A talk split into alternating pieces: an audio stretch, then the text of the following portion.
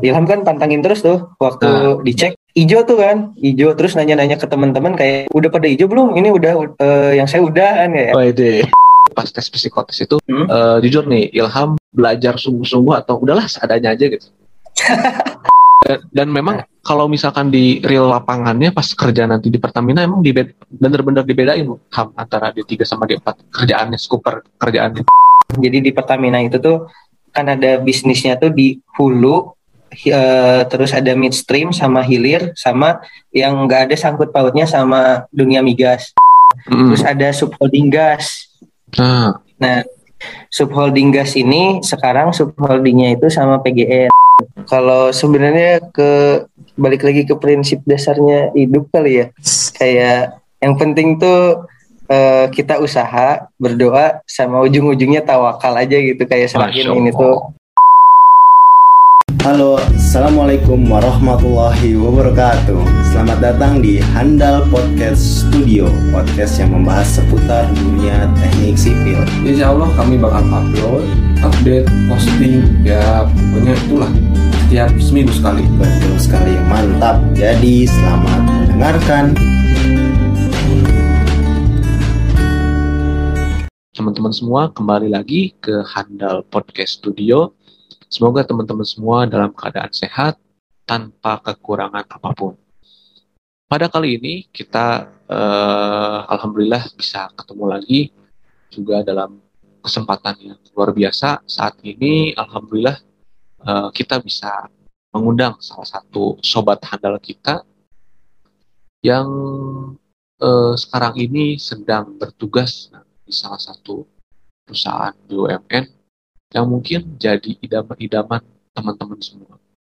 Nah, kalau kemarin kan kita udah, jadi mungkin perlu teman-teman tahu ya, sekarang ini eh, Handal Studio lagi coba undang beberapa teman-teman kita yang ada yang saat ini bekerja di dunia tambang dan migas. Nah, alhamdulillahnya eh, mereka-mereka ini walaupun sudah bekerja bekerja di tempat yang wow gitu ya. Cuman alhamdulillah masih eh, mau gitu kalau misalkan diajak masih bisa meluangkan waktunya untuk kita wawancarai untuk kita ajak diskusi. Nah oke mungkin eh, tanpa berlama-lama kali ya supaya gak terlalu panjang juga podcastnya. Sekarang aku sama Mbak Ana udah ngundang satu teman kita namanya Ilham Sandia. Assalamualaikum Ilham Waalaikumsalam Kang. Alhamdulillah. Gimana kabarnya? Alhamdulillah baik. Kang gimana Kang kabarnya Kang? Alhamdulillah baik juga. Oke, jadi teman-teman semua, ini eh, Ilham Sandia ini eh, salah satu teman kita, aku dan Bahana, waktu di kampus Politeknik Negeri Bandung. Nah, kalau misalkan eh, dari segi angkatan kuliah sih, memang eh, beliau di kelas kita, gitu kan. Ilham eh, angkatan sipil 2016. Nah, dan kebetulan eh, Ilham juga waktu itu eh, dari program studi konstruksi gedung gitu ya, ya. Iya betul. Alhamdulillah, Masya Allah. Nah, mungkin tanpa berlama-lama gitu ya, Ham, ya.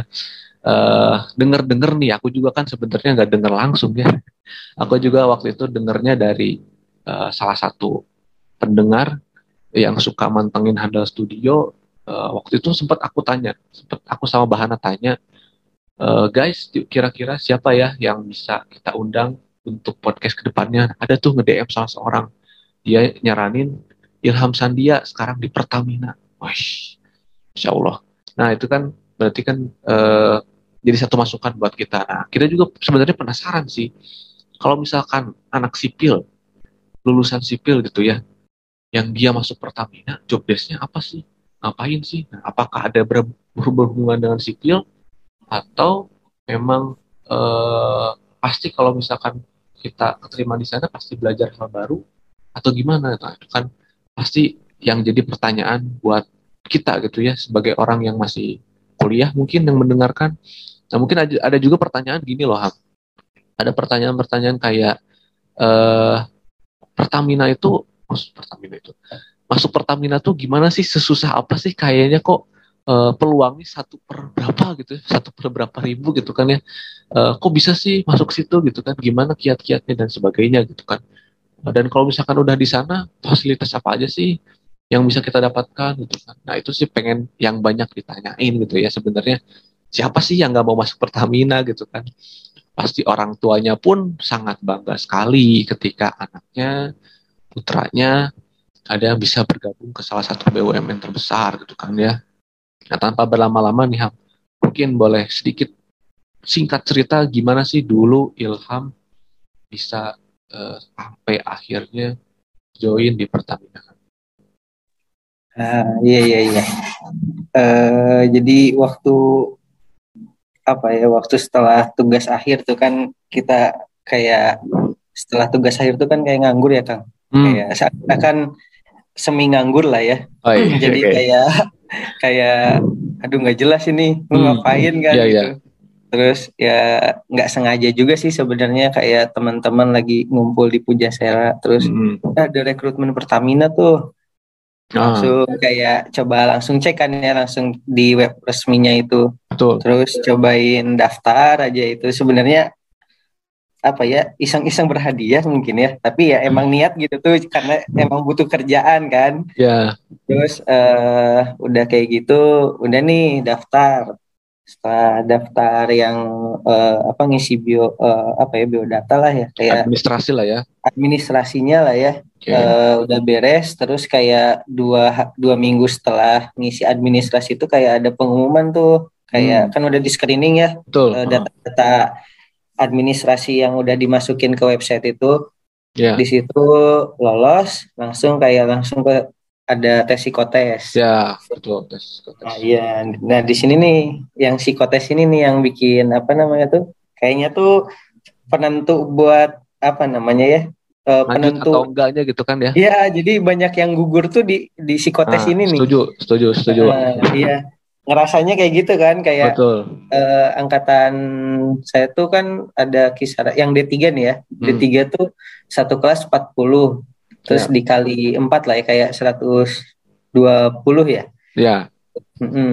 nah itu kayak uh, udah pada beresikotes nunggu beberapa lama ya beberapa minggu lah ya dua minggu mungkin nah di situ kan kalau misalkan buka website Pertamina yang rekrutmen Pertamina tuh ya. ada bulat-bulatnya lah ya kayak mm-hmm. ada aku sama administrasi screening ya kan terus ya, si psikotes kayak gitu tuh ya Ilham kan pantangin terus tuh waktu nah. dicek ijo tuh kan ijo terus nanya-nanya ke teman-teman kayak udah pada ijo belum? Ini udah uh, yang saya udah kan kayak. Oh, langsung ya yang saya udah kan. Terus teman-teman tuh pada bingung mana? Belum ada belum update kan. Jadi uh, apa namanya tuh yang saya ijo tapi teman-teman tuh masih putih gitu tuh. Ah iya ya uh, ya jadi kayak di situ tuh kayak banyak pertanyaan. Kok ini cuma si Ilham doang? katanya yang yang yang hijau katanya tuh. Terus ya di situ kan nggak terlalu cari tahu juga ya siapa aja yang hmm. Udah lolos psikotes jadi Jangan kayak setelah cuma itu saya doang gitu kan. Nggak tahu sih nggak. Mikirnya tuh kayak sebenarnya kayak bertahap gitu. Mungkin nanti ada oh, ada iya. lagi pengumumannya. Jadi kayak dalam satu minggu uh, ini dulu nih Ilham dulu besoknya mungkin ada ah, iya. teman atau kayak gimana. Ya tahunya setelah si uh, apa namanya tuh si titik ini hijau tuh yang psikotes. Mm -hmm. Jadi kayak seminggu kemudian kayaknya ya kalau nggak salah ada undangan buat interview online. Ah, iya. Nah di situlah mulai serius. Oh. Jadi Bentar, sebelum sebelum iya. lanjut nih Ham waktu iya, waktu, iya. waktu pas TPA itu pas tes psikotes itu hmm? uh, jujur nih Ilham belajar sungguh-sungguh atau udahlah seadanya aja gitu. uh, sebenarnya uh, kayak kan uh, balik lagi di, di awal ya kan kayak yeah. Ya. uh, pertama kali kan cuman iseng ya jadi kayak benar-benar cuman selama selama sebelum psikotes tuh ya ketemu temen ngobrol-ngobrol oh, nongkrong gitu tuh kayak benar-benar kalau jujur jujur sih kayak nggak nggak ada persiapan gitu ya nah. yang penting waktu ngerjain emang uh, serius sama apa namanya tuh uh, ada kertas lah ya buat ngotret atau enggak nah, kayak iya, misalkan iya, iya tiba-tiba ada soal yang harus nulis gitu tuh. Ah, betul. Jadi kayak udah nyiapin lah ya. Uh, harus pokoknya ya pokoknya udah nyiapin lah ya yang kayak gitunya. Uh, okay. terus uh, apa ya? Uh, waktu psikotes sih kayaknya kayak emang gimana ya, Kang? Kayak ngerjain aja gitu yang penting yakin Ya, betul sih, sama sih waktu itu iya merasakan juga. Tapi waktu ngerjain TPA itu pas ngerjain psikotes itu pas beresnya gimana perasaannya maksudnya perasaannya tuh ah yakin nih masuk atau ah teuing lah atau ah asup alhamdulillah entah gitu nah naon kemarin kemarin nah, jatuhnya lebih bodoh amat sebenarnya lu kalau saya Oke. Dan Iya, waktu itu kayak- berarti waktu karena mungkin awalnya iseng-iseng gitu kan ya persiapan ya mungkin ya aku persiapkan apa yang sebenarnya ya biasa aja gitu kan nggak ada yang luar biasa waktu mempersiapkan. Nah, waktu dapat pe- pengumuman eh, cuman Ilham doang nih yang keterima atau yang lolos psikotes, gimana perasaannya ya pasti seneng. Tapi gimana ekspresinya gitu waktu itu? Eh, Nyangka, nggak nyangka atau gimana? waktu dulu sih nggak kepikiran kayak cuman Ilham doang ya yang lolos jadi kayak udah hijau aja udah udah bersyukur gitu waduh lanjut Hmm. gitu tuh jadi Iya, kayak udahlah syukur gitu kayak langsung udah dari situ tuh agak lebih mikir waduh nanti siap-siap nih buat interview online terus kayak ada medical check up yang kayak gitu kan Nah, ya. jadi benar-benar udah dari situ tuh ya udah nggak mikirin kayak ada temen yang lolos lagi nggak atau kayak gimana Ah. ya udah fokus aja gitu kayak eh, apa namanya eh, nyiapin buat interview aja sih Betul, betul. persiapan Ham ini Kayak tuh gitu. berarti eh, seleksinya tahun 2019 atau 18 kan Ilham Ilham lulusnya 2018 ya? 19 Eh 19. Oh iya bareng kan? iya Oke. iya Oh, berarti bareng waktu itu waktu itu belum sempat eh, kerja ke mana-mana dulu, jadi langsung Pertamina ya? Atau sempat? Iya. Oh. Eh, langsung ya? eh, iya rezekinya langsung ke sini sih belum sempet Oh. sempet sih kayak ini apa namanya tuh kan prosesnya panjang tuh kan dari Hmm. bulan Agustus itu baru pengumuman akhirnya Desember jadi di Ah. pertengahan eh, di antara Agustus sama Desember tuh bimbang kan kayak aduh pingin cari kerja bosan juga kan bukan bosan sih lebih kayak waktu di rumah terus nggak kerja tuh kayak berasa jadi orang yang nggak berguna gitu Iya, ya kan betul betul.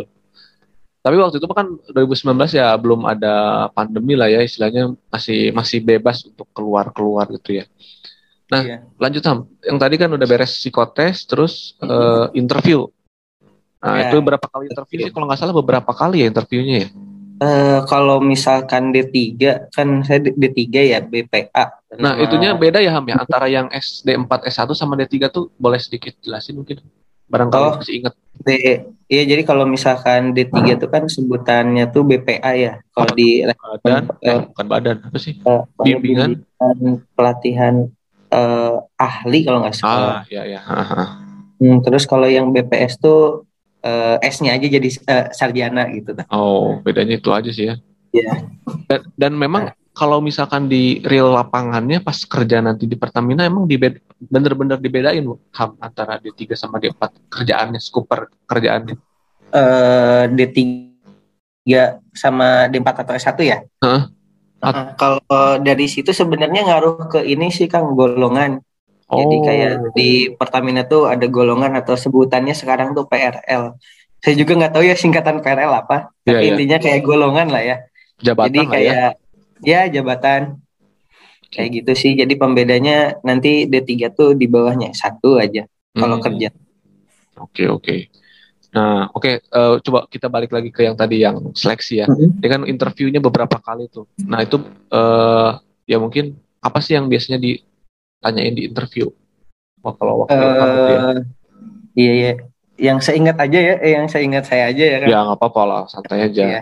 Soalnya udah lama juga. Jadi kalau dulu sih masih ingat, masih apa namanya eh, senang-senangnya kan kayak nginget-nginget dulu. Pas sekarang Hmm. udah agak lupa. Jadi intinya tuh waktu sebelum interview online tuh eh, kayak udah nyiapin lah searching-searching, googling gitu kayak Ah ya. apa sih yang bakal ditanyain gitu tuh. Ya kayak Ilham tuh nulis di buku kecil gitu lah kayak nanti perkenalan tuh harus singkat padat jelas aja nggak usah Ah. bertele-tele kayak gitu kan. Terus kayak eh nanti tuh ditanya kelebihan kekurangan udah pasti ya. Nah, Terus ya, ya. kayak eh apa namanya tuh eh apa kalau yang interview online ini tuh lebih ke apa ya? Bukan ke teknis ya, lebih ke Pribadian. jati diri atau Ah, gimana iya. kayak, kayak kepribadian kayak gitu kayak eh, apa pencapaian terbesar kamu terus kayak eh, apa namanya tuh eh, situasi terendah kamu tuh waktu kayak gimana Nah, sih. kayak gitu sih Kang yang kalau misalkan interview online tuh lebih ke pribadi, ya. Oh. Gitu sih. Nah, itu sebelum interview udah disiapin. Kebetulan kayak udah udah dicatat itu tuh uh, Oh, iya. kemungkinan pertanyaan-pertanyaan itu. Jadi kayak waktu jawab eh sebisa mungkin singkat mungkin tapi jelas gitu tuh. Mhm. nggak terlalu panjang. Nah di situ udahlah eh, nunggu lagi, nunggu lagi pengumuman lolos atau enggak interview online. Lebih kayak gitu sih Kang kalau misalkan interview online. Nah, berarti itu berapa kali interview? Eh, Ham, kalau nggak salah beberapa kali kan ya? Atau cuma sekali? Ya, jadi nanti tuh waktu Ilham tuh setelah ada interview online, eh, interview online tuh kalau nggak salah di bulan akhir September atau awal Oktober. Hmm. Nah, terus kayak dua minggu kemudian di pert- eh, tengah mau akhirnya Oktober, eh, iya Oktober, itu tuh ada undangan buat interview user yang datang ke Jakarta gitu. Ah, iya, iya. Jadi langsung sama calon atasan yang nanti bakalan Ya, kerja bareng gitu lah ya. betul. User, user lah ya. Nah, ya user sama HR, jadi ada HR-nya. Ah. Jadi kalau yang interview online itu kayaknya HR doang deh. Kalau yang Oh, interview iya, iya. online ya. Jadi cuman seorang terus kayak eh ditanya-tanya sama ini Kang, sorry lupa ya waktu interview online itu ada kayak verifikasi benar atau enggak nih orang ini tuh yang ngerjain kemarin eh, psikotes. Jadi kayak ada Oh. pengulangan soal psikotes. Oh iya. Heeh, terus kayak ada lagi tambahan psikotesnya tuh kayak kalau misalkan offline tuh ini apa yang psikotes koran tahu kan ya Kang? Mhm. Nah iya kalau ini beda lagi jadi kayak eh, apa namanya tuh? Jadi misalkan 4, 5 nanti jadinya berapa 9 Ah. nanti kita klik 9 Oke, kayak gitulah Iya, iya. ya iya. kan? Terus Iya, eh, kalau udah dari situ langsung yang user nih ya. Nah, yang user ini nanti interviewnya tuh sam- eh, agak beda dikit lah, cuman kayak ada tambahan-tambahan pertanyaan yang teknis gitu. Jadi eh, waktu interview user ini kan ada dua orang tuh, ada calon atasan, ada eh, HR-nya, HR Hmm. perusahaannya. Nah, di situ kayak ditanya-tanya tentang apa namanya tuh? Dulu waktu kuliah kamu sk- apa tugas akhirnya apa atau Ah, skripsinya oke. dijelasin terus kayak apa korelasinya jurusan kamu sama perusahaan kayak dijawab lah Nah, kayak itu apa tuh Ham? Coba Ham, apa korelasinya Ham? eh kalau misalkan yang ini ya eh jadi waktu dulu tuh sempat apa namanya tuh eh di interviewnya tuh dua kali yang pertama tuh di Pertamina EP keduanya tuh Pertamina Gas Ya.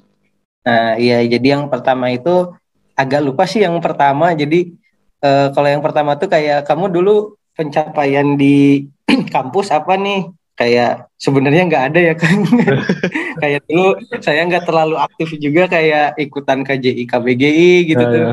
Ya kayak mahasiswa pada umumnya lah ya. Cuman nggak terlalu eh, apa namanya tuh nggak terlalu masa bodoh sama mata kuliah. Jadi kayak eh, masih tanggung jawab lah sama sama sama kuliah tuh. Mhm. Mm-mm, jadi kayak jawabnya eh, seadanya. Tapi eh, saya jelasin yang ini aja dulu yang saya ingat yang waktu interview di Pertamina Ya, Gas ya. oke. Apa Jadi kayak- korelasinya? Iya kayak ini kan eh, pemipaan kata saya tuh. Jadi kayak nanti pekerjaan kayak misalkan ada pembangunan pipa baru, Oh. eh, eh, nanti kan kayak ada galian, terus ada bikin support atau bikin jembatan gitu kan ya. Mhm. Nah, ya jadi kayak nanti tuh kalau misalkan ngedesain jembatan nanti ilmu yang saya eh, punya di sipil tuh bisa diterapkan gitu tuh. Ya kayak gitu sih Kang. Ya, Ya, ya. jadi kayak kira-kira apalah yang mi- Yang misalkan bisa dikaitkan apa aja eh, dikaitkan. ya dikaitkan ya yang kepikiran tuh ya langsung ngomong aja tapi Oke. eh, apa namanya tuh nggak mikir lama gitu kayak Ya. ah ini kepikiran langsung disebutin Oke. kayak gitu. Pokoknya intinya adalah dari rangkaian eh, proses seleksi adalah yang paling menentukan itu ya tahap psikotes itu ya Ham ya. eh sebenarnya iya iya iya benar-benar psikotes. Terus kalau misalkan yang interview interview ini tuh lebih kayak eh apa ya? Sebenarnya kurang tahu juga ya penilaiannya kayak Heeh. gimana. Ya cuman eh sebisa mungkin kitanya pede sama udah siap gitu sama jawaban yang udah kita kasih ke mereka tuh. Iya, iya. Jadi kayak udah yakin lah gitu. Kayak pernah kan kayak ada pertanyaan studi kasus kayak ini misalkan ada pipa eh, udah udah lama. Terus ada pembangunan jembatan terus mau diapain ini eh, pipanya? Ya gimana ya? Kayak mikirnya langsung kepikiran ya udah sih potong aja pipanya terus bikin lagi jembatan baru gitu. ya kan? Iya, iya. jadi ya, studi kasus studi kasus yang kayak gitulah.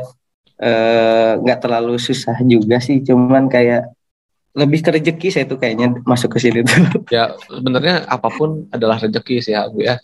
Ya cuman ya kebetulan memang orang-orang gitu mindset mainframe orang-orang tuh ngeliat Pertamina tuh wah hebat gimana gimana tapi sebenarnya memang setiap orang yang rezekinya sudah diatur gitu kan ya. Ya alhamdulillah Betul. kan rezekinya Ilham pun ada di situ gitu kan. Jadi ya sebenarnya ya kita sih ya bersyukur aja gitu kan. Kita di mana gitu ya, Bah ya. Mau Ya, betul sekali Pak Ustadz. Oh, sorry, baru di mana gitu kan. Eh, Ham, gimana kabar? Sehat? Ya mundur lagi. alhamdulillah gue Aduh. sehat gimana pak Alhamdulillah. Iya, Dal, ya ada fun fact lu sebenarnya orang tuh bahasnya di awal banget tapi ya ada Babe nelpon ya wajar lah ya sebagai anak apa? yang jauh sama Babe. Jadi, Ham yang Ilham ingat dari bahan apa Ham coba? Eh, wakil ketua bem Oke. Kalau orang sih beda, Don. Jadi dulu orang tuh gini. Gak tau Ilham masih ingat gak ya? Oh, aku Jadi, inget, oh, aku ya. inget Ah, tabrakan. biar dulu, tar dulu. Tar dulu, biar orang cerita. Jadi dulu orang orang lagi sama Kipit lewat jalan di Dan terjadi. lupa nama jalannya apa ya? Oh, namanya, sedih. nubruk Ah, nah, kan lewat jalan tuh itu malam kan, malam sama Kipit. Nah ini nih pentingnya pencahayaan di jalan tuh ini penting baru kerasa. Jalan aja gitu. Tapi nggak tahu kenapa pas di perempatan tuh nggak ngerem. Aneh itu pertama kali gitu kan ngeblank. Terus nabrak jeder tiba-tiba jatuh kan kaget loh. Gak terus pas jatuh Kipit mah ini kan terus ke Kipit bentar terus langsung ke orang yang nabraknya kan.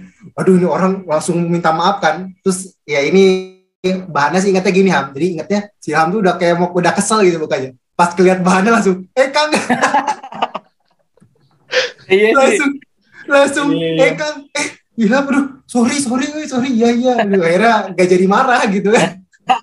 Kacau. banget. iya iya Ingat kan ingat kan itu ya. iya inget-inget soalnya kaget sih kayak ini kayak kan yang di perempatan Sriwijadi itu kan ya jalan Eh, yang di utamanya Indomaret, tuh iya kan ya, Ilham tuh di eh, jalur yang utamanya lah ya jalan banyak eh, kendaraan umumnya Ya, lewat betul betul betul. Terus kalau Abah ini lewatnya jalan yang jalan pemukiman gitu yang Ah, sepi. betul. Lah ini Betul. waktu nyebrang di jalan jalan umum tiba-tiba langsung ngelondong aja kaget.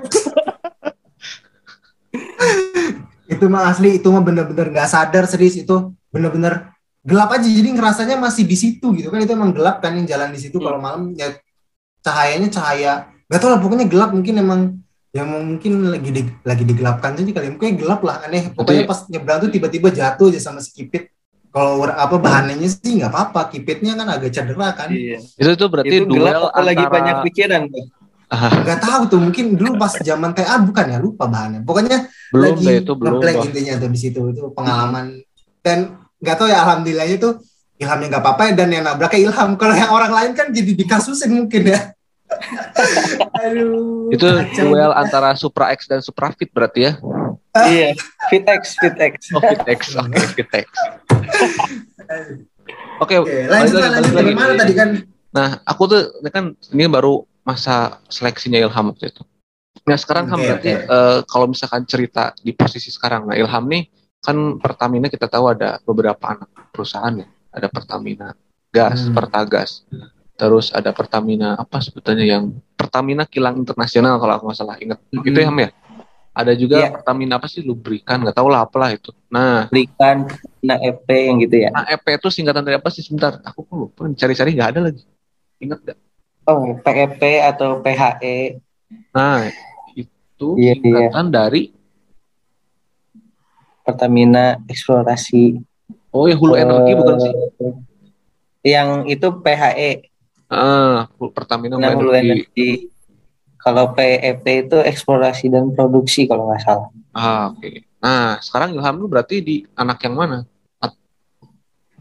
Kalau jadi dijelasin secara generalnya aja dulu Oke, ya kali ya. apa-apa, boleh. eh, yang setahu Ilham aja ya kayak Pertamina Persero tuh ini kan holdingnya ya. Mm. Nah, jadi eh, holdingnya holdingnya Pertamina tuh ya Pertamina Persero terus Nah, berarti, kayak eh, bentar, untuk- tuh- sorry. Eh, sebenarnya Ilham tuh kan berarti kalau misalkan lewat jalur BPA tadi eh, sebenarnya kan bagian dari Pertamina Persero juga kan, tapi sekarang ditempatin di Pertagas gitu nggak? Eh, jadi Pertagas tuh anak perusahaannya Pertamina Persero. Jadi tetap ini sih Kang. Jadi eh, tetap kebijakan apa eh, aturan itu tuh berpacunya sama Pertamina Persero. Terus kayak Hmm. eh, apa namanya tuh ya kebijakan-kebijakan kayak gitu intinya di Pertamina Persero gitu kayak PLN kan punya anak perusahaan eh, Indonesia Power ya Ya. Indonesia Power tuh di bagiannya si eh, PLN gitu sih oke. jadi sebenarnya kalau Pertamina Gas ini tuh cucu perusahaan Lucu perusahaan. iya cucu perusahaan jadi dijelasin yang tadi generalnya aja dulu ya Kang Boleh boleh. jadi kayak uh, uh, jadi di Pertamina itu tuh kan ada bisnisnya tuh di hulu eh, terus ada midstream sama hilir sama yang nggak ada sangkut pautnya sama dunia migas. Hmm. Mm-mm. Eh, yang awalnya dulu aja ya kayak dari hulu. Eh, Oke. Ini tuh dari sumur-sumur sumber-sumber adanya minyak sama gas itu tuh kan bersumbernya dari perusahaan hulu ini nih. Oh, Perusahaan hulu ini ya. tuh kayak PF, eh, Pertamina EP, Pertamina Hulu Energi, terus eh, Pertamina EP Internasional. ya. Nah itu tuh jadi dia tuh yang nyari sumber minyak sama gas. Nah itu ya. Ya. Terus kalau misalkan di Pertamina sendiri untuk yang hulu ini tuh subholdingnya itu sekarang ada di PHE. Jadi eh, PHE ini tuh bawahnya ada Pertamina EP, terus Pertamina EP Internasional, terus adalah banyak lagi di bawahnya tuh. Hmm. Jadi dia tuh hol, eh, subholdingnya eh, untuk eh, ke- apa perusahaan hulu ya, setahu Ilham ini aja. Ya. Eh, setahunya, setahu Ilham itu aja ya kalau untuk yang hulu. Terus yang midstream ini ada eh, Pertamina Patra Niaga. Jadi Patra Niaga ini tuh perusahaan yang eh, bidang bidang eh, apa usahanya tuh di transportasi kayak ini apa namanya tuh truk-truk apa namanya truk-truk Tangki. Minyak BBM Oh, iya. itu tuh nah itu dikelolanya sama Pertamina Patra Niaga terus nanti di bawahnya Patra Niaga tuh ada MOR Pertamina MOR nah itu tuh MOR tuh yang kayak di Gede Bage tahu nggak kang Heeh, aku pernah lihat. Nah, iya jadi dia tuh eh, storage eh, kayak pusat storage-nya Oh, eh, BBM yang eh, BBM buat satu kota kayak gitu.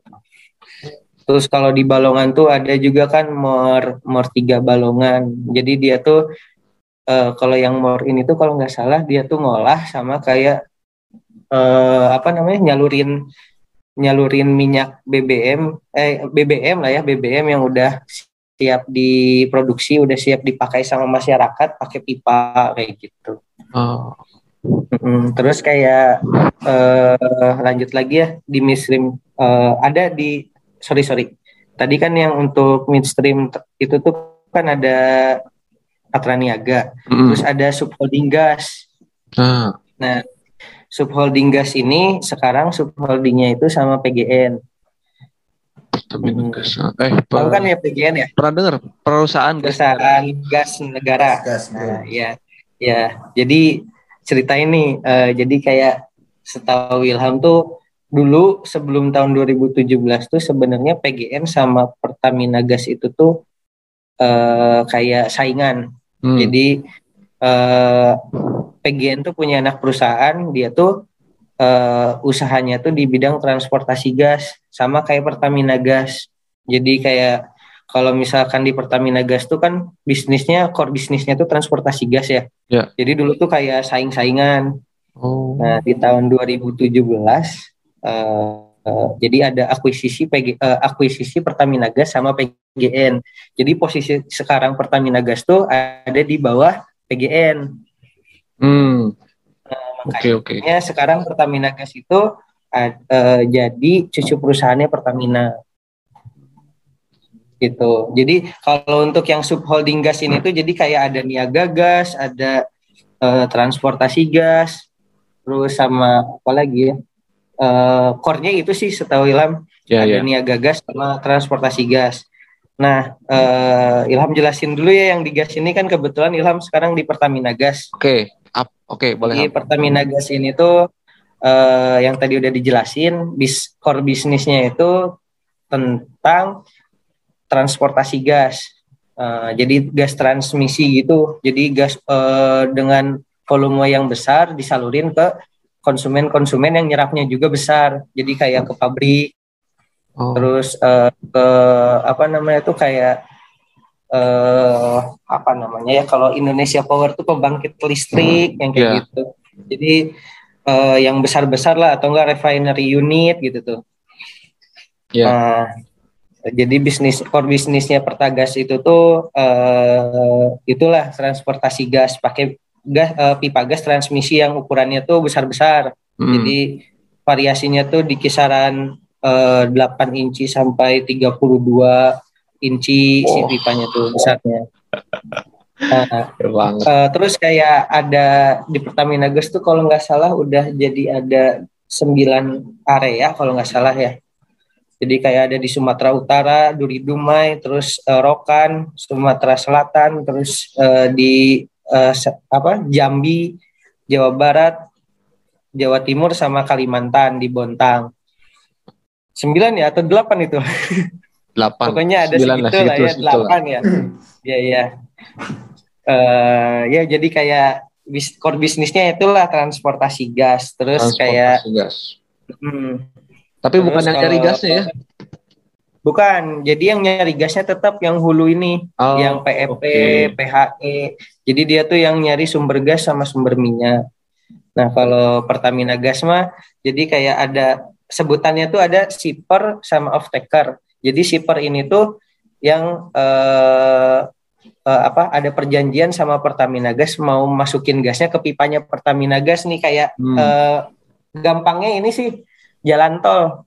Jadi kalau Pertamina Gas mah punya pipa, kalau jalan eh, Jasa Marga ya, kalau yang Ya. jalan tol tuh ya. Nah, betul. kalau Jasa Marga punya jalan tol, jadi orang yang mau Oh, masukin Oke. mobil harus bayar. Kalau Pertamina Gas orang yang mau masukin gas dia harus bayar. Kalau Nah, badak, di badak sing- maksudnya ke mana tuh Ham? Yang pat, yang di Bontang. eh di Bontang, Bad- nah itu Ada- tahu nih ya badak L- badak LNG itu badak LNG kan ya? Ya. Hmm, badak betul. Ini tuh nggak tahu nih badak LNG itu masuk Pertamina atau enggak. Soalnya nggak terlalu ini sih nyari tahu tentang badak Oke. LNG. Cuman Iya, iya. eh, intinya eh, kalau badak LNG itu kan eh, ini ya liquid natural gas. Hmm. Jadi eh, beda kalau misalkan Perta- Pertamina gas tuh natural gas yang dimasukin ke pipa nanti langsung dialirin ke orang-orang eh, ke perusahaan-perusahaan yang butuh gas gitu. Jadi eh, apa namanya Pertamina gas ini tuh bisnisnya di transportasi natural gas sebenarnya tuh. Oke. Jadi gas yang benar-benar dari sumur langsung dialirin ke eh, perusahaan-perusahaan yang butuh atau disebutnya off taker lah ya. Stek. Mm-mm. Oke. Terus eh, lanjut lagi yang hilir hilir ini tuh dia yang jual beli hasil eh, ini apa namanya hasil BB eh, hasil apa namanya itu minyak jadinya lah BBM yang udah Hmm. siap dipakai sama masyarakat. Terus kayak Pertamina Lubrikan itu kan jual oli. Ah, Terus kayak Pertamina Retail yang kayak gitu, dia itu juga bisnis yang kayak jual eh, minyak, eh kayak BBM lah yang udah siap diproduksi, udah siap dipakai sama masyarakat. Terus ada lagi yang terakhir tuh, eh ada lagi dua lagi, satu lagi tuh yang bukan di bidang, eh sorry sorry, eh yang bukan di bidang migas tuh ini kayak yang di Kamojang tuh apa namanya? Geothermal ya? Ya, geothermal. Ah, betul. Nah, nah itu geothermal kan jadi pembangkit listrik tenaga eh, ini ya panas bumi.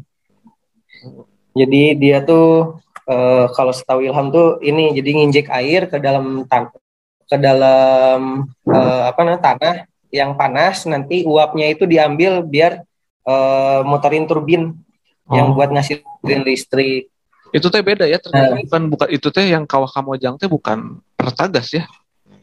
Bukan Oh, bukan. Pertamina Gas itu kan kalau yang Kamojang itu eh, panas bumi ya. Oh iya iya. kalau iya. Pertamina Gas tuh benar-benar gas yang bisa dibakar aja gitu. Oke. kan kalau uap uap Iya, iya. uap uap air kan nggak bisa dibakar ya. betul betul. Terus sama ini kan berisik nggak ya? Sorry, hujan di sini Enggak sih, aman aman aman.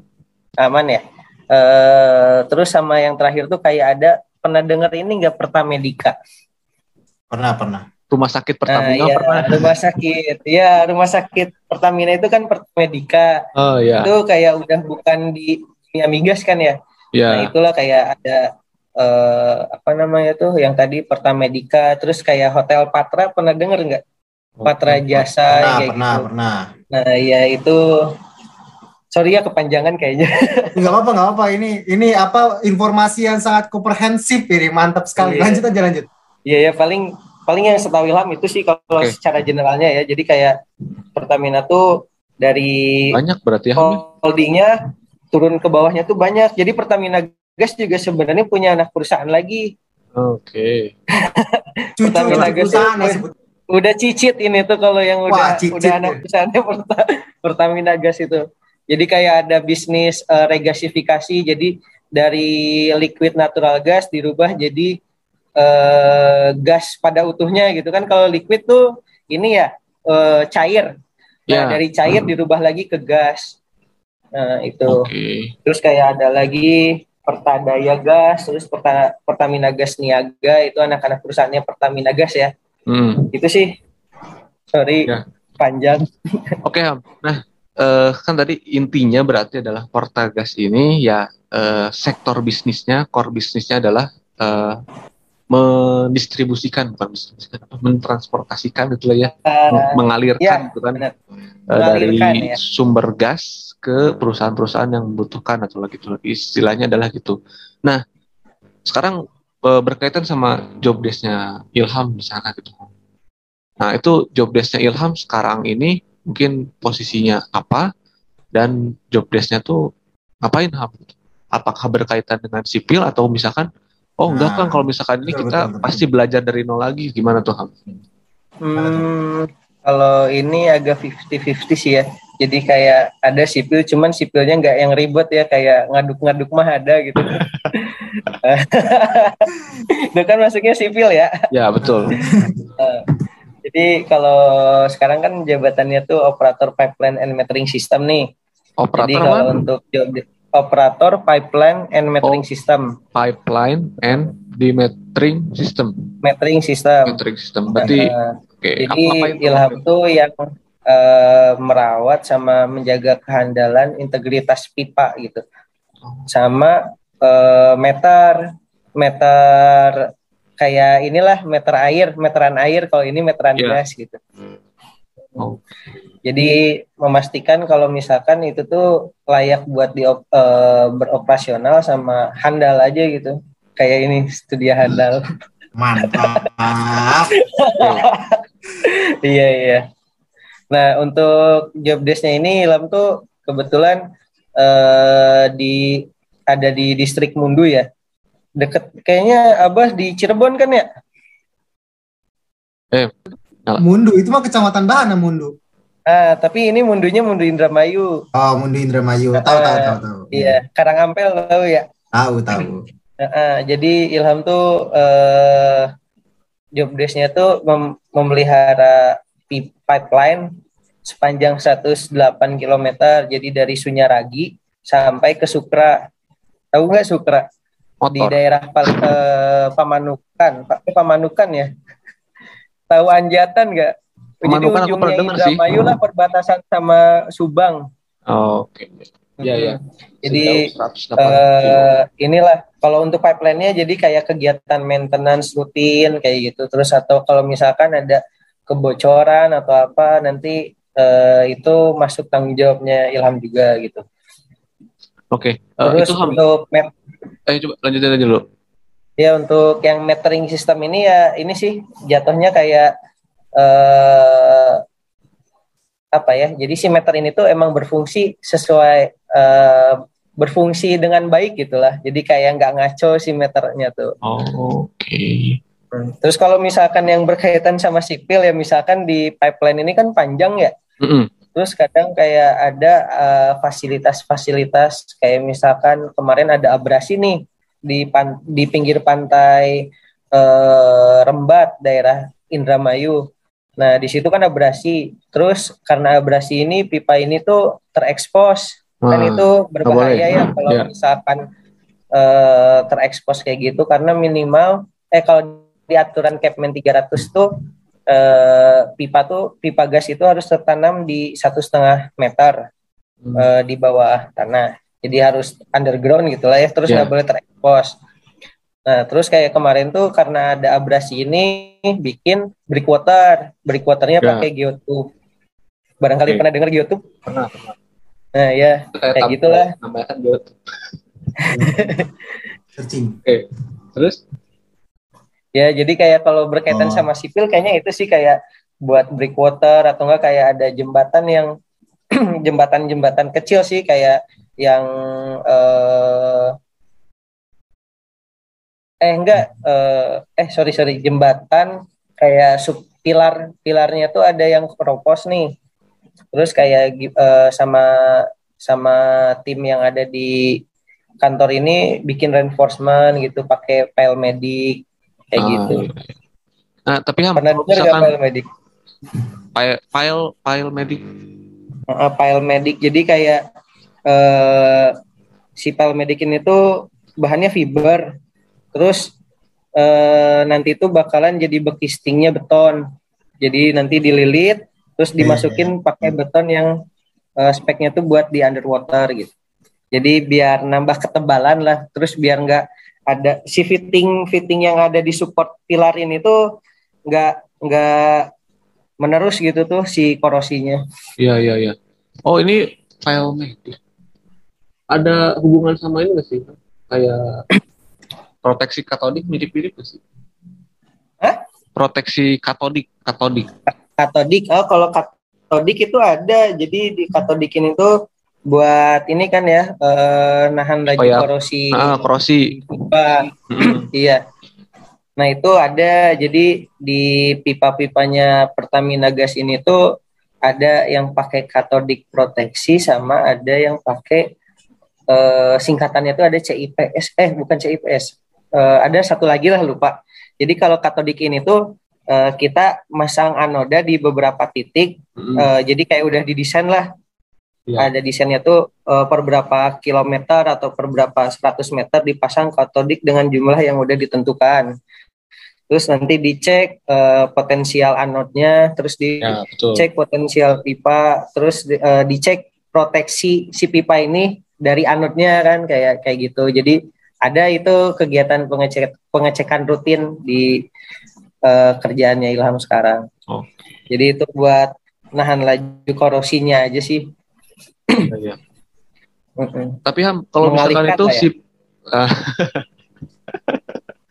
ini sama-sama seru nih ngobrolnya sama-sama seru jadi sok siapa dulu dulu deh bahannya moderator aja Nah, dulu. Nah, itu Gimana, eh, gimana?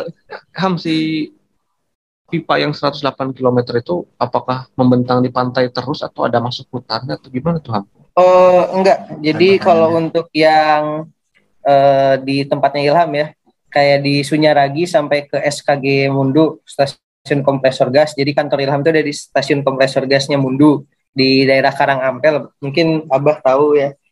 ya Nah, di situ eh, itu di daerah-daerah yang padat gitu, di daerah perkotaan. Oh, Itu jadi kayak ada di bahu jalan, bahu Oh, jalan oke. jalannya utama dari Cirebon ke Indramayu tuh, Bah. oh Pantura Eh, bukan Pantura, satunya lagi yang Oh, ya, ke arah satunya, Indramayu, iya, tahu, tahu. Kampungan. oh iya tahu Nah. tahu, tahu. apa nama Nah, jalannya iya tapi itu tahu. tuh pokoknya kalau Abah tahu nggak ini eh apa namanya PLN yang sekarang udah nggak aktif tuh di daerah Sunyaragi, Sunyaragi seberang Sunyaragi gi- kota sebe- kan seberang ya Sunyaragi kota di seberang gua Tahu, Sunyaragi kan ada oh tahu PLN tahu tuh tahu iya ada ada PLN iya metering Ada. metering tagas tuh ada di dalam situ.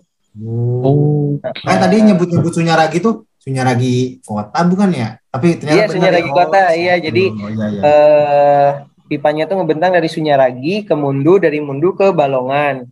Nah, kalau yang di Mundu Balongan ini tuh sebagian ada yang di pinggir pantai, sebagian ada yang eh, di tanahnya Pertamina. Jadi Pertamina punya tanah sendiri yang eh, eh bukan tanah Pertamina, jat- jatuhnya tanah negara dikelola sama Pertamina kayak gitu.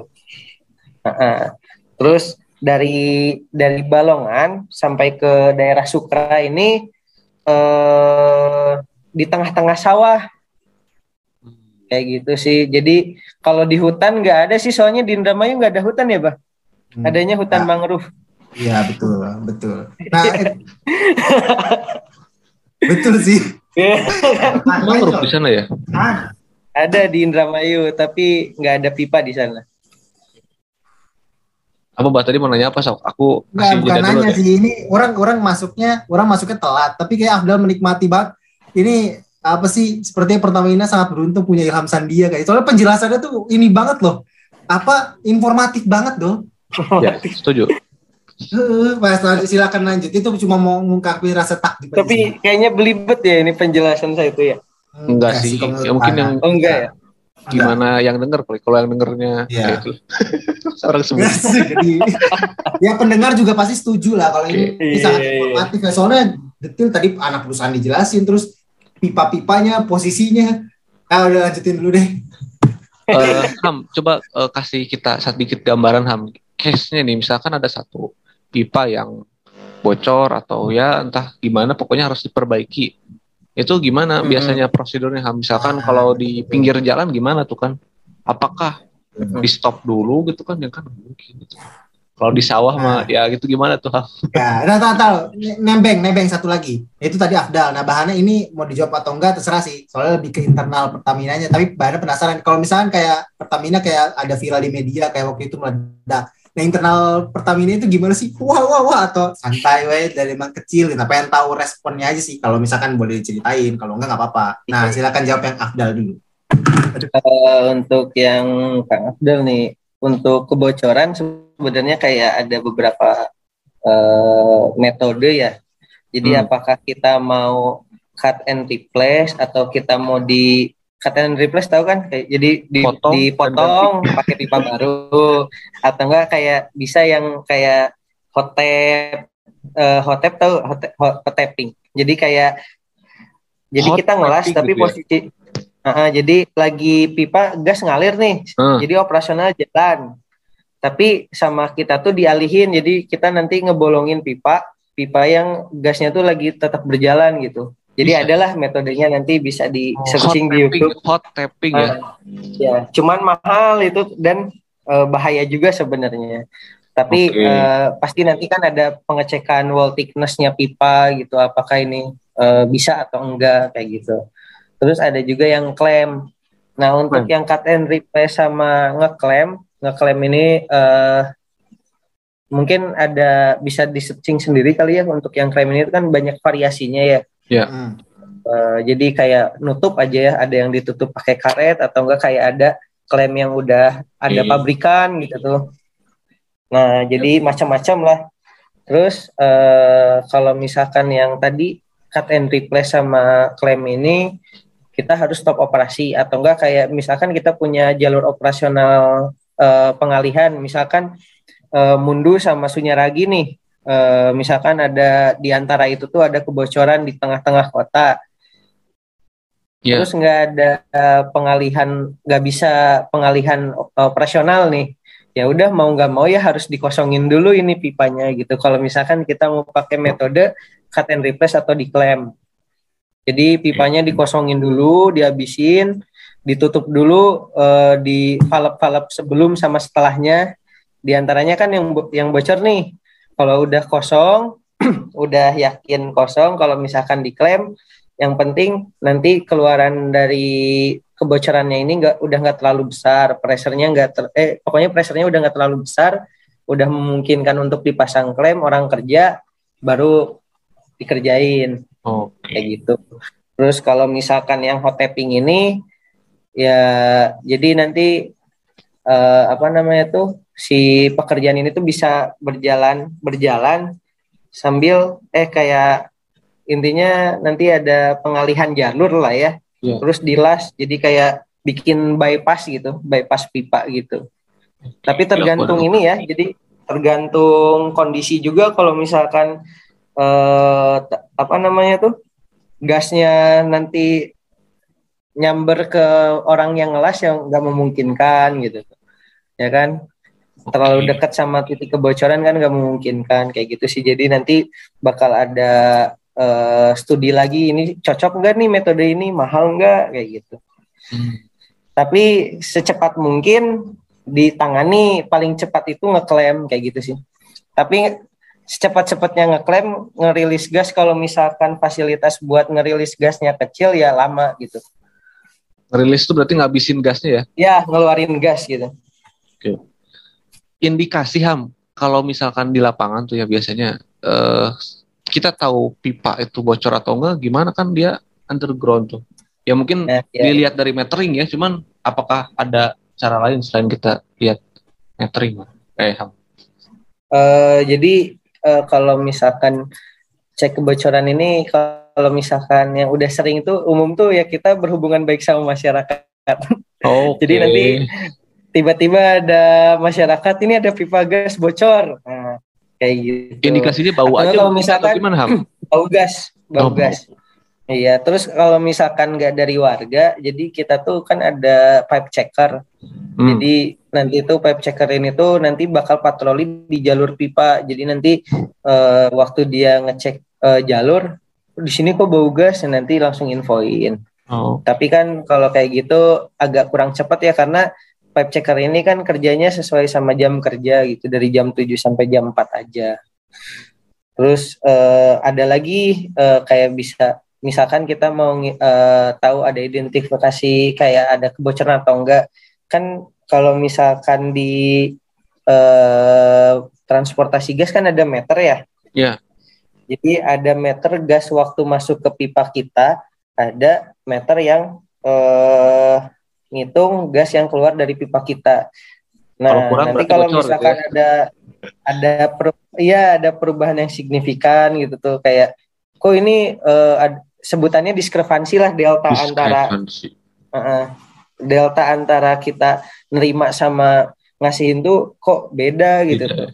Nah, itu nanti bakal ada pengecekan. Tapi kalau yang kayak gitu eh, indikasinya bisa karena meternya lagi eh, agak error, bisa jadi ada bocor kayak gitu sih. Jadi ada banyak kemungkinan kalau misalkan ngeceknya dari meter.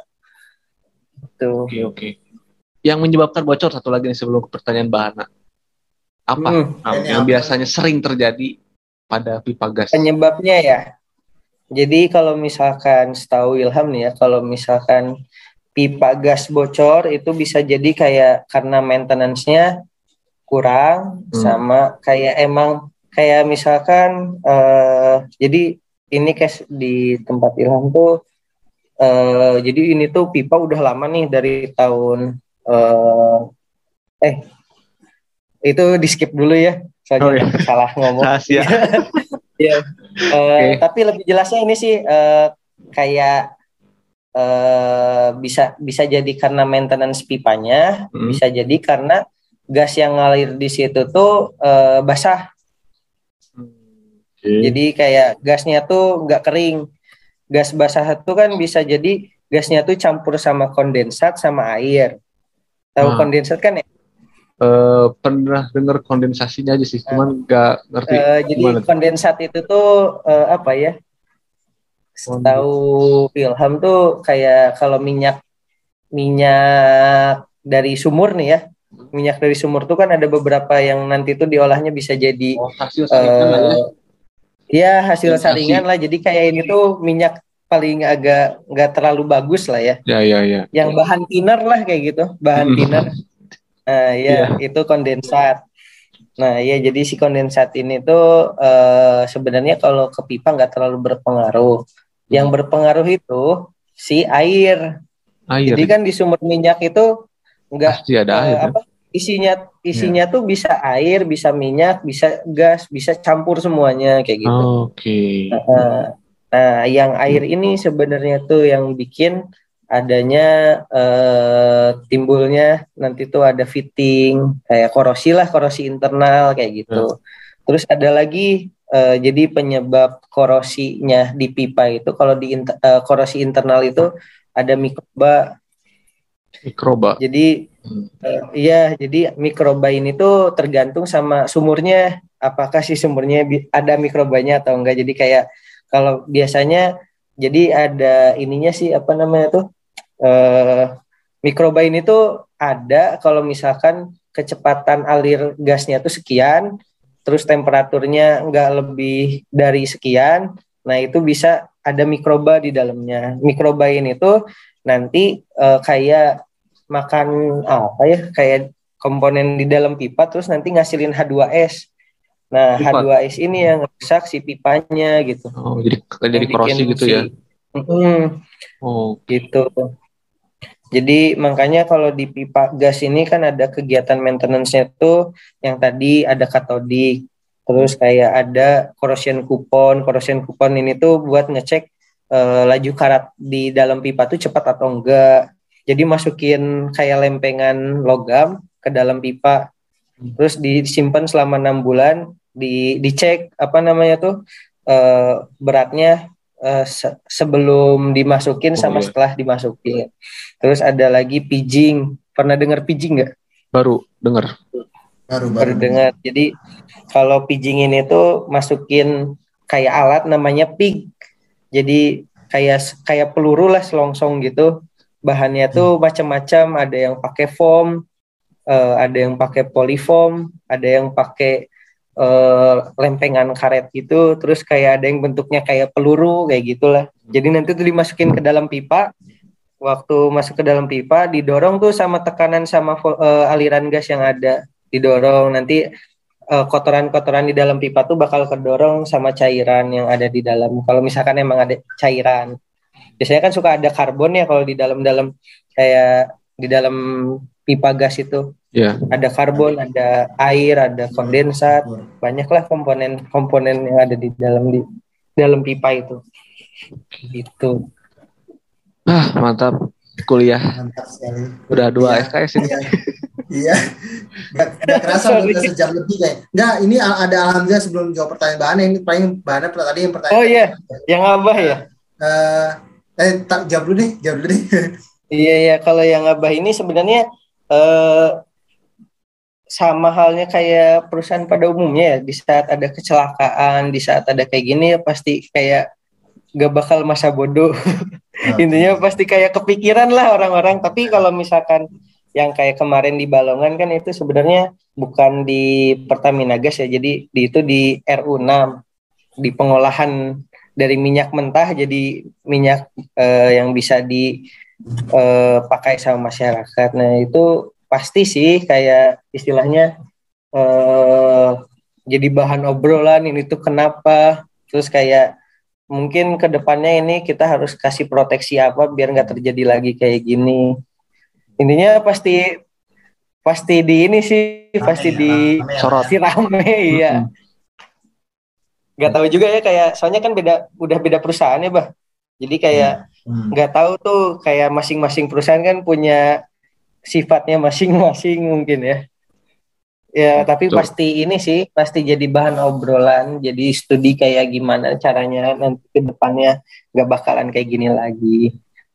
Cari tahu penyebabnya, gitulah pasti itu. Oke, oke. Kaget juga sih itu waktu eh, kilang meledak tuh kan kebetulan waktu waktu sebelum meledak tuh habis dari Indramayu jam 10. Itu tuh jam 10 tuh balik OTW ke Karangampel. Ngelewatin si kilang yang meledak itu jam 10. Untung nggak lewatnya tuh jam setengah satu. Kalau jam setengah satu kayaknya udah nggak bisa ikutan podcast ini.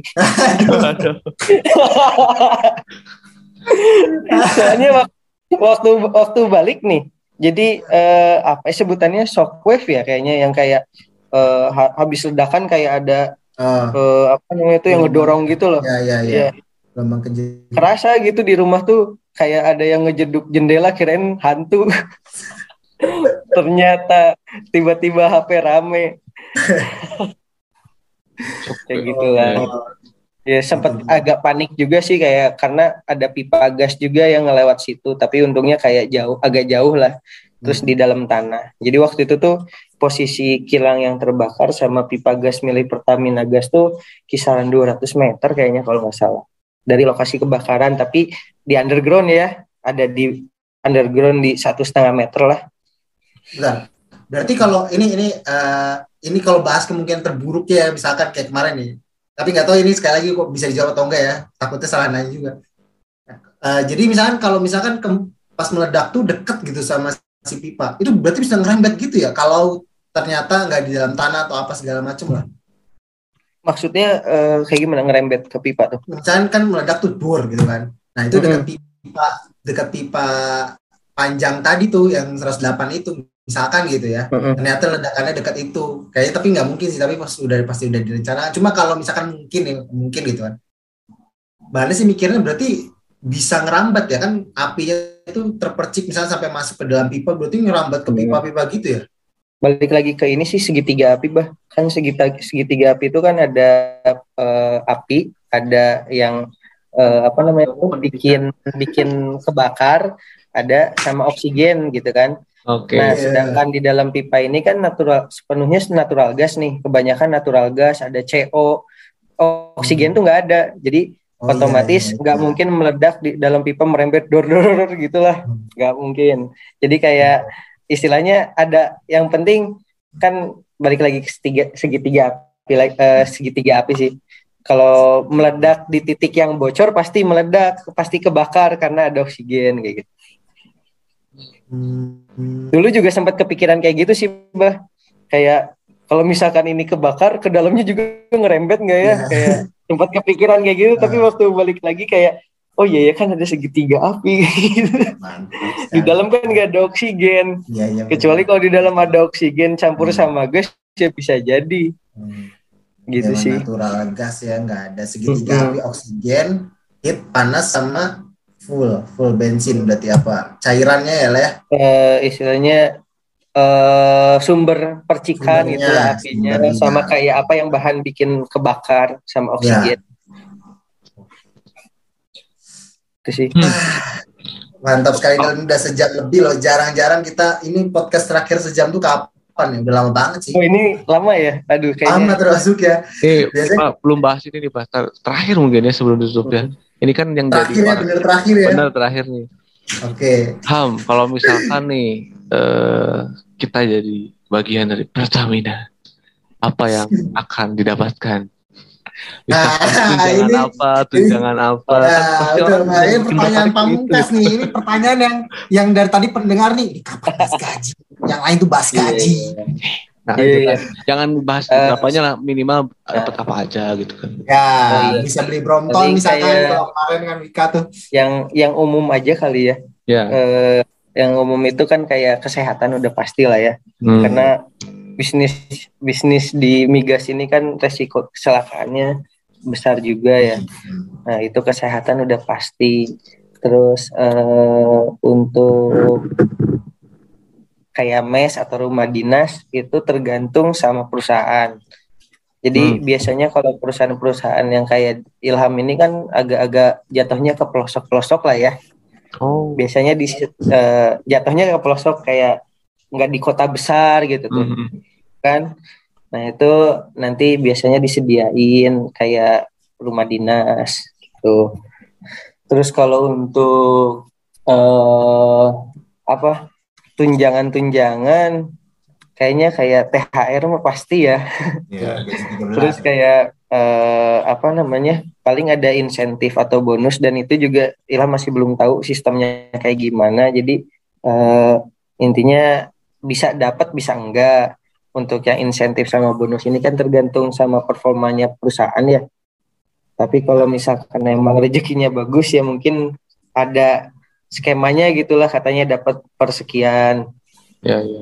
waktu kayak gitu terus uh, untuk tunjangan-tunjangan paling uh, nanti kalau misalkan gaji... Ilham sudah berkeluarga berarti tunjangannya juga nambah kan apa ya? Ah maksudnya gimana? Nah kan misalkan sekarang kan belum berkeluarga nih Ya Ah. maksudnya ya buat sendirilah tunjangan-tunjangannya. Nah, nanti kalau misalkan sudah eh, berkeluarga pun berarti eh, tunjangan kesehatan apa itu berlaku juga Ah, buat keluarga iya. kita kan ya. Iya iya Kita. nanti kalau Keluarganya Ilham maksudnya. iya iya. Kalau ini ya jadi kayak eh, kalau istri kalau keluarga pasti kayak tapi untuk orang tua enggak ya. Jadi Oh. kayak nanti kalau Ilham udah punya istri, istrinya eh, dapat tunjangan kesehatan. Tapi kalau Ilham punya istri yang kedua itu nggak dapat. Kayak ini nih nih denger nih tapi. Ilham dengar ya calon istrinya Ilham. Iya. Oke. Enggak enggak lah istri cuma satu aja cukup lah. Lebih-lebih juga buat apa bang? ya kan. Paling nggak nggak bisa jawab banyak sih soal itu Ya, kayak Itu sudah cukup. sebenarnya mm-mm. paling intinya kalau di Pertamina tuh bakal jadi kaya banget enggak jadi miskin banget enggak gitu jadi standar gitu tuh Standar ya. Standar iya menengah ke atas. enggak enggak kayak istilahnya ngerasa bakal ngerasa jadi kaya banget itu enggak ya kayak Ya. misalkan eh iyalah intinya enggak bakal kaya banget gitu enggak bakal miskin banget jadi istilahnya cukup lah Cukup untuk beli mobil, beli rumah. Keren, ya cukup lah bener. tapi ini mas- ini Iya sih. ini Iya sih. ini saya kan masih pakai motornya masih pakai motor Vitex ini masih belum kecapean Moto tragedi. Eh, balik lagi sih kalau misalkan bisa beli mobil bisa beli apa gimana kita ngatur uangnya sih balik Nah, lagi ini beda Betul, Mbak. dah. Betul sih. Iya. Itu masalahnya masalah pembahasan. Apalagi Udah, pemberapa udah jangan Pertamina udah sudah jangan udah dua IPO. Dua IPO. Oh, itu panjang lagi kalau bahas itu. Oke, Iya. siap. Dah. Eh, tadi dibuka gimana dong? Ya, Bana mau ngerespon aja sih ini podcast bermanfaat banget ya dari awal sampai akhir. Apalagi Abdel nyimak banget ya. Kalau Bana nyimak juga dari awal tuh pasti nggak beres-beres ini. Soalnya kalau udah dua-duanya si podcasternya Abdel sama Bahana udah kepancing seru nih sama obrolan lu susah buat putusnya karena Ya main gitu. bet terus pertanyaan Ting, coba aja cek podcast sebelumnya buat bukti eh gitu kan jadi ya makasih pisan Ham ini walaupun Iya, ada iya. telat tapi informasinya cukup informatif ya maksudnya Sangat terstruktur informatif. gitu jadi Cukup. Iya, cukup nggak cukup Iya. sangat betul, sangat informatif terstruktur gitu. Jadi dari sini Iya. sini sini dijelasin lagi, di sini dijelasin lagi, sini muncul pertanyaan baru. Udah Afdalnya juga ngerti Iya. gitu kan maksudnya. Oh yang ini ya, oh yang ini ya. Jadi nyambung gitu. Kalau bahannya agak-agak Iya. roaming tadi. Ini Iya. apa lagi kayak tadi uh, kondensat searching. Uh, terus api juga searching. Nah, jadi perlu banyak belajar lagi tapi thank you banget lah ya. Ya udah lah tuh. iya Kurang mah sorry ya kayaknya terlalu panjang tadi penjelasan Oh, santai, cukup cukup. Sangat. Ber- bersalah sama waktu eh, kasih ini Ham eh, sedikit kalimat penutup buat ya mahasiswa di luar sana yang mereka sebenarnya ngidam-ngidamin banget itu pengen masuk Pertamina gitu kerja keras Ingin Nah, masuk tapi Pertamina, nah tapi Aku ingin ternyata pakai baju belum di situ gitu biru kan. merah. merah biru putih. merah apa sih warna Pertamina tuh ya? merah putih biru Merah iya. nah itu kasih sedikit ujangan gitu Ham. Tadi kan Ilham sedikit yang nyinggung-nyinggung tentang rezeki gitu kan. Nah, gimana coba Ham? Betul, betul. iya iya. Kalau sebenarnya ke balik lagi ke prinsip dasarnya hidup kali ya. Kayak yang penting tuh eh, kita usaha berdoa sama ujung-ujungnya tawakal aja gitu kayak serahin Masya ini tuh balik lagi gitu tuh kan. Intinya eh itu sih kayak dasarnya buat ngelakuin sesuatu kan kayak gitu ya? Betul, Kayaknya ya. betul. jadi kayak usaha iya eh, berdoa iya. Tapi nanti hasilnya mau bagus atau enggak ya udah sih kayak eh, jatuhnya balikin lagi berarti itu yang terbaik iya jangan jangan terlalu apa berdoa berdoa gitu tapi usahanya nggak ada gitu ya percuma gitu atau enggak usaha-usaha nggak ada berdoanya kan jadinya nggak imbang gitu Oh. sih sok tuh bah udah tuh teh Udah tuh. Mana tuh, tuh? udah kan orang yang buka ya enggak lah, mana yang buka, mana yang buka. Oke. Eh, udah mana pada yang buka, mana yang tutup. Oke, oke, ya. Oke, makasih Oke. Ilham buat Ya, makasih banyak Ilham. insight-nya malam hari ini. Ya, tadi betul kata Ilham yang udah sampaikan. Usaha, doa, tawakal. Dan yakinlah teman-teman semua bahwa rezeki sudah ada yang ngatur gitu ya. Jadi, iya.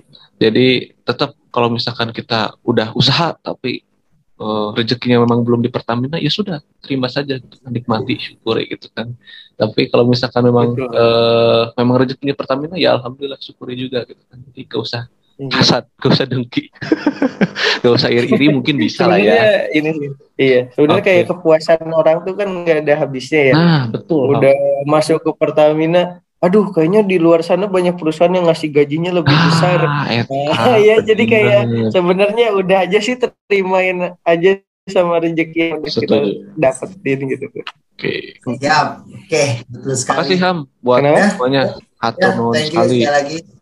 buat Ya, ditutup insight-nya semoga eh, buat semoga bermanfaat untuk kita semua terima kasih Betul. wassalamualaikum warahmatullahi wabarakatuh Waalaikumsalam. Sampai jumpa di podcast selanjutnya teman-teman. Ya, makasih ya udah ngundang.